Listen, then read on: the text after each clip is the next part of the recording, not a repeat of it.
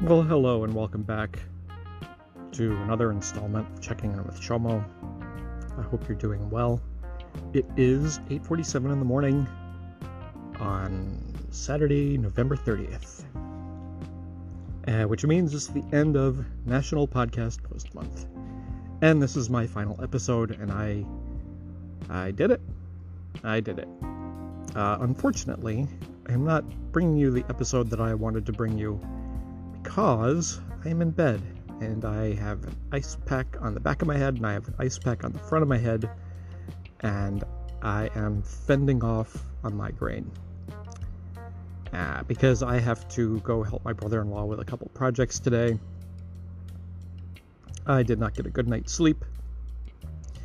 I was in a place that was very, very crowded last night, and that kind of hits me pretty hard when that happens. So, uh, yeah, this is going to be your this is going to be your final episode for Nano Podmo.